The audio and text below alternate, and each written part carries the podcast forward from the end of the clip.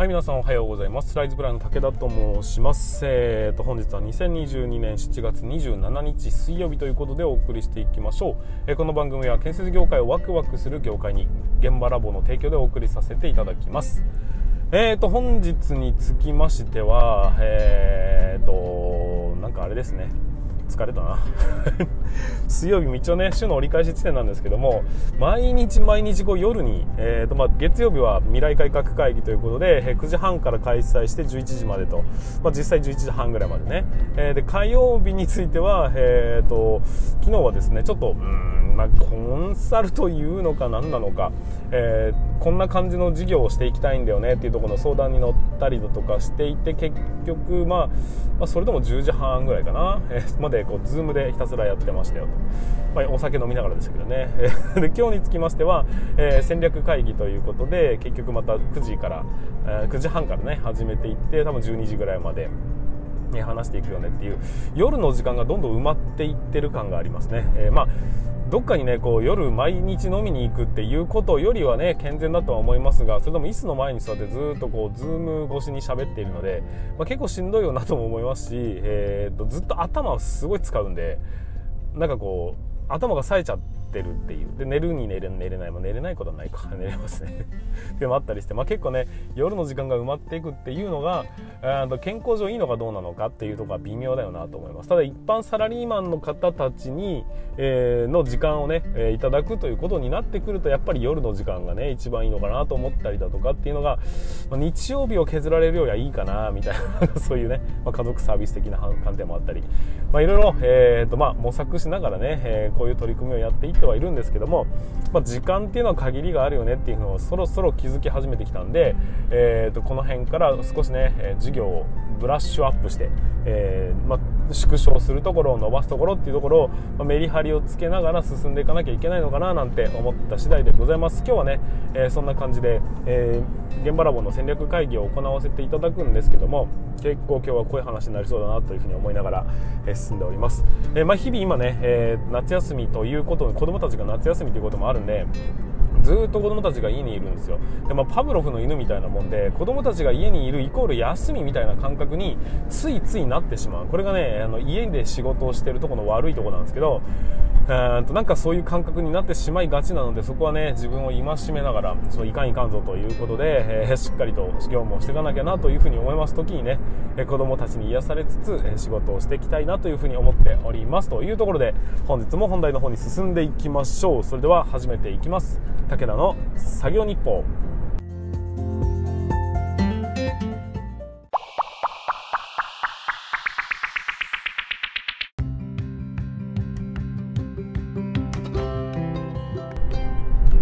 はい皆さん改めましておはようございます。ライズプランの武田と申します。え建設業を持ち上げて楽しい仕事にするために YouTube チャンネル建設業を持ち上げる TV の運営や現場ラボというサイトで若手育成現場の効率化のサポートをしたりしております。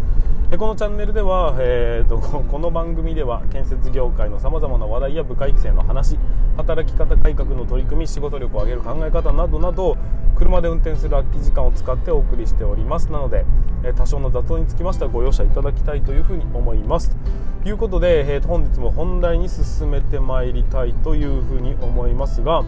今日のお話は何かと言いますと,、えー、と働き方改革というか業務削減の見つけ方。っていうようなお話をさせていただきたいなというふうに思います。これねめちゃくちゃ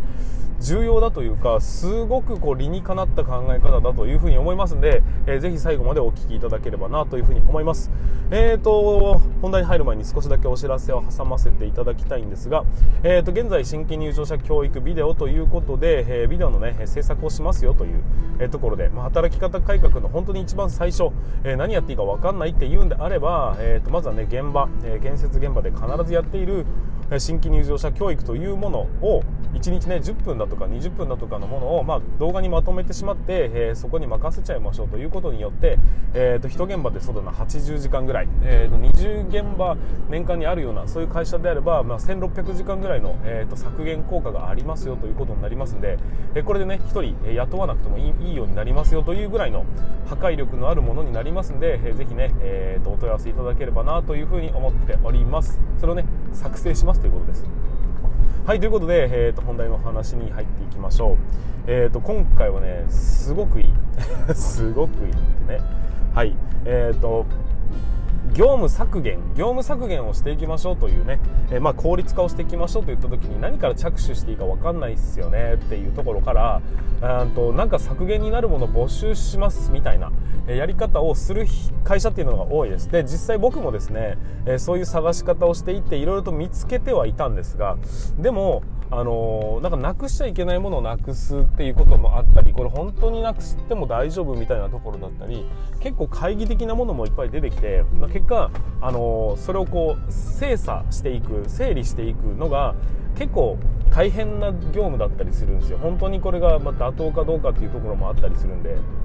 でそのところから、えー、考え方どういうふうに脳みそをスイッチすればポンポンポンポン出てくるのかなっていうふうに考えたんです。そのうん、あくまで施工管理の業務として、えー、というような形ではあるんですが、まあ、他の業種に波及できるかどうかはちょっと何とも言いませんけど少なくとも僕ら、え技術者として、ね、施工管理としてやるにあたってどういうふうに、え仕事量を減らすという考え方を生み出していくのかという、まあ、ヒントの話になっていくんですよ。で事の発端は現場ラボアカデミーです。あの僕が今施工管理のコミュニティを運営させていただいてるんですがそのね現場ラボアカデミーというものの中で、えーと、未来改革会議という名のもとあの Zoom で、えー、参加者が、まあ、10, 10, 人じゃないな5678人ぐらい集まってまあ次回次回じゃその今後のね働き方改革って建設業どうやって進んでいくべきだっていうとこだったりあとはその働き方改革を邪魔してるのは何なんだそれをどうやって打開するんだみたいなところを結構具体的にお話ししていくようなそんな、えーと、議論の場というものを設けてるというのがね一つの、えー、メインどころだったりするわけですが。その中に参加していたのはですね当時は当時は、まあ、前回はですねえーと上が50歳ぐらいで下がうんと24歳ぐらいなのかな。ちょっとはっきりと年齢は分かりませんが2年目の方から、えーと、約20年目ぐらいの方まで幅広くそして全国も北海道から本当に沖縄沖縄じゃないな鹿児島県まで、えー、幅広い人間が集まってのお話。なおかつ中小企業小企業大企業みたいなところも、まあ、結構取り揃えての中でね、えー、そういう話ができるという非常に有意義な、えーと、会議があるんですがその会議の中で、働き方改革の話になっていてでその時に2年生の方が、話をしていた内容が非常にこうバチンときたというか僕の中でとても有意義だったなっていうふうに感じる場面があったんです。でそれが、えー、まさに今回お話しする働き方改革とかね業務削減とかやっていくうちにやっていく上でどういうふうにそのねアイデアを出していくのか何を削減したいのかというところを、まあ、ポンポン出すための根本的な考え方だなっていうふうに本当に感じたんですよ。なので今回はね えとしっかりとシェアさせていただきたいんですが、まあ、結論からお話しすると、えー、その考え方は何かというと技術者たる仕事？技術者なのにやってる仕事っていうこと。と技術者の技術を学びたいのになんでこんなことまでやらなきゃいけないんだと思う節があるものを見つけ出せっていうことになります。これあのー、分かりやすいと思うんですがだからそんなそんなのって思うかもしれないです。だけどよく考えていくとなんだかんだねここに行き当たるなというふうに思うんです結局のところ技術者僕ら、え、技術を、えーと、学ぶためにというかね、え、技術を少しでも発揮するために早く技術を習得したいと思っているにもかかわらず例えばやってることが書類を閉じるっていう作業だったり、えー、コピーを取るっていう作業だったり、えー、なんかこう図面を焼くっていう作業だったり、えーとまあ、みたいなね、えたくさんいろんな仕事があるわけですよ。例えばこうお客さんが来るって言ったらコーヒーを買ってくるとかいうのも、えー、一つの業務だったりするじゃないですか。だからそういうような、えーと、ちょっとした仕事から、まあ、末はね施工図みたいなものを、えー、ガンガン書いていったりだとかそれを、まあ、配布してうまくこう職人さんと渡り合ってみたりだとかっていうところまで、えー、ハイレベルなところもあれば低レベルなものも低レベルというかね誰でもできるものってあるじゃないですか。で彼と当時当時その時に彼が言ったのは何かっていうとあの僕らは入社してからあの技術を学ぶために入ってきたんだと。で技術を習得したいという意思で、えーと、入ってきたにもかかわらずやらされてることがこれを掲示板に貼っといてくれとか、えー、これをホッチキスで止めといてくれとかそういうことにひたすら時間を使ってしまって結局、えーと、1年生の時なんて何も学ぶことがなかったんですよ。でただただやめたかったっていう話をしていたんです。で今2年目になって少しずつそのね、えー、やらせてもらえることの幅が増えてきてしかもちょっとこう、うん、と深いところまでさせてもらえるようになってきて今は充実してるっていうようなお話をされてたんですが要するにね技術者なのになぜこんなことをやってるんだって、えーとまあ、1年生の彼が思ったそのうんと業務というのはつまりは俺じゃなくてよくねっていうところだと思うんですよ。技術者であればそしてレベルの高い技術者であればあるほどこの業務俺じゃなくてもいいだろうと思う仕事って山のようにないでしょうか。僕もねあの思い返せばすげえいっぱいあるんですよ。で例えばその、まあ、先ほどねお知らせで挟ませていただいた新規入場者教育と言われるもの。これの重要性っていうことは分かるんです。すごく大事なんです。その入る前にね。この現場ってどういうところどういうことをに気をつけてほしいんだよとか、え何が危ないんだよっていうのをあらかじめその、ね、危険の目を払拭しておきましょうとかルールをしっかり守るようにしていきましょうねっていうようなねそういう考え方をしっかりと、えスタート時点で教えるという伝えるというところは非常に大事なところなのでそれが無駄だと言ってるわけじゃないんですよ。だけど結局やってることは何って毎回毎回同じことを説明しなければいけないっていうことだったり決まりきった文句をただひたすら説明するということだったりそれに、えーと、短くても10分以上は長かったら1時間以上取られてるような会社だってあるんじゃないでしょうか。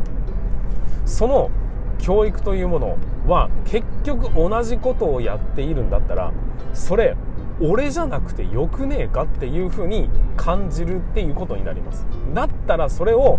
ターゲットに定めるんであれば俺じゃない人にやらせる。もしくは俺じゃないというところに持っていくための施策を考えるのがおそらく業務削減ということになると思うんです。でそれをね例えばそれだけの要因に朝、えーと、アルバイトに来てもらう。でも別にいいんです。だけどそれもなかなかナンセンスだよねってなるんであればでそこで生み出されるのがね、えー、だったら動画に置き換えちゃえば再生ボタンを押すだけで必ず同じ説明してくれるじゃんというようなところに行き着くことってできますよね、まあ、ここに行き着かなくてもいいんですが結局そういうことですっていう。僕らがやらなくてもいいような業務どれですかね？なんで俺がこんなことやんなきゃいけねえんだよ？を探していくといっぱいある。現場の片付け。なんで俺がやんなきゃいけないんだよ？墨出し作業。なんで俺がやんなきゃいけないんだよ？写真を撮るっていうことをいやこれ俺やらんきゃダメか？みたいな。その、うんと、分かっててもうやらなきゃいけないことは分かってるんであれば学ぶ必要がないじゃないですか。ってことは学ぶべき人間にそれをやってもらった方が、効率がいいですよね。できるからやるんじゃなくてできないからできるようになるというところを、え、フォーカスしていけば自分じゃなくていい仕事なんていうのは山ほどあってしかもそれは、え、個々の能力値によってまた変わってくるよねというところで出すアイデアは、えーと人のレベルだとか感覚や価値観などによってまちまちにいっぱい登場するものがあるはずなんです。でその中から実際にそれは現場監督の技術やの仕事としてやらなきゃいけないものなのかどうなのかというところを見極めてでそこをうんとじゃあこういうふうに、えー、なくしていこう。もしくはどこう代替していこう、えーと、機械に置き換えていこう。っていうところを議論をしていって最終的にそれをうんなくしていくというか業務から外に出していくというような発想になっていただければなくすべき、えー、業務というのはねたくさんあるんじゃないのかなというふうに思った次第でございます、えー、だからまあ、まとめますが、えーと、彼の言っていたことっていうのは非常に的を得てるなというふうに感じたんですけども、え結局のところ俺じゃなくてよくねっていうえー、自分が施工管理として技術屋として考えた時にそれ俺の仕事っていうふうに思う節があるならばそれはぜひ業務から外すという方向に動いてほしいなというふうに感じた次第でございます。これが、えー、多分まあそうだな、えー、施工管理っていうことに限らなくてもいいかもしれない。他の業務だったとしてもこれが本来の俺の仕事なのかどうなのかっていうふうに考えてこんなのアルバイトでもよくないかとかこんなの他の人にやってもらった方がよくないか俺はもっとできるんだよとかもっと伸びたいんだよっていうふうに、えー、思うものにフォーカスをした時にじゃあそれを実直にじゃあ外に出すために自分がやらないようにするためにはどういう具体策があるのかっていうところに、まあ、消化していくというような感じで、えーと、案を出していくとねいくらでも削減案というのは出てくるんじゃないのかなというふうに感じたわけです。でこれをやることによって技術屋は本来技術屋しかできない本当にこう濃い部分だけを担うことができるようになりますんでそこをまあしっかりとねやっていけばいいんじゃないのかなっていうふうに思いました。そしたらま人数だってね圧倒的に減ることもできますし業務も減りますし残業もなくなりますしという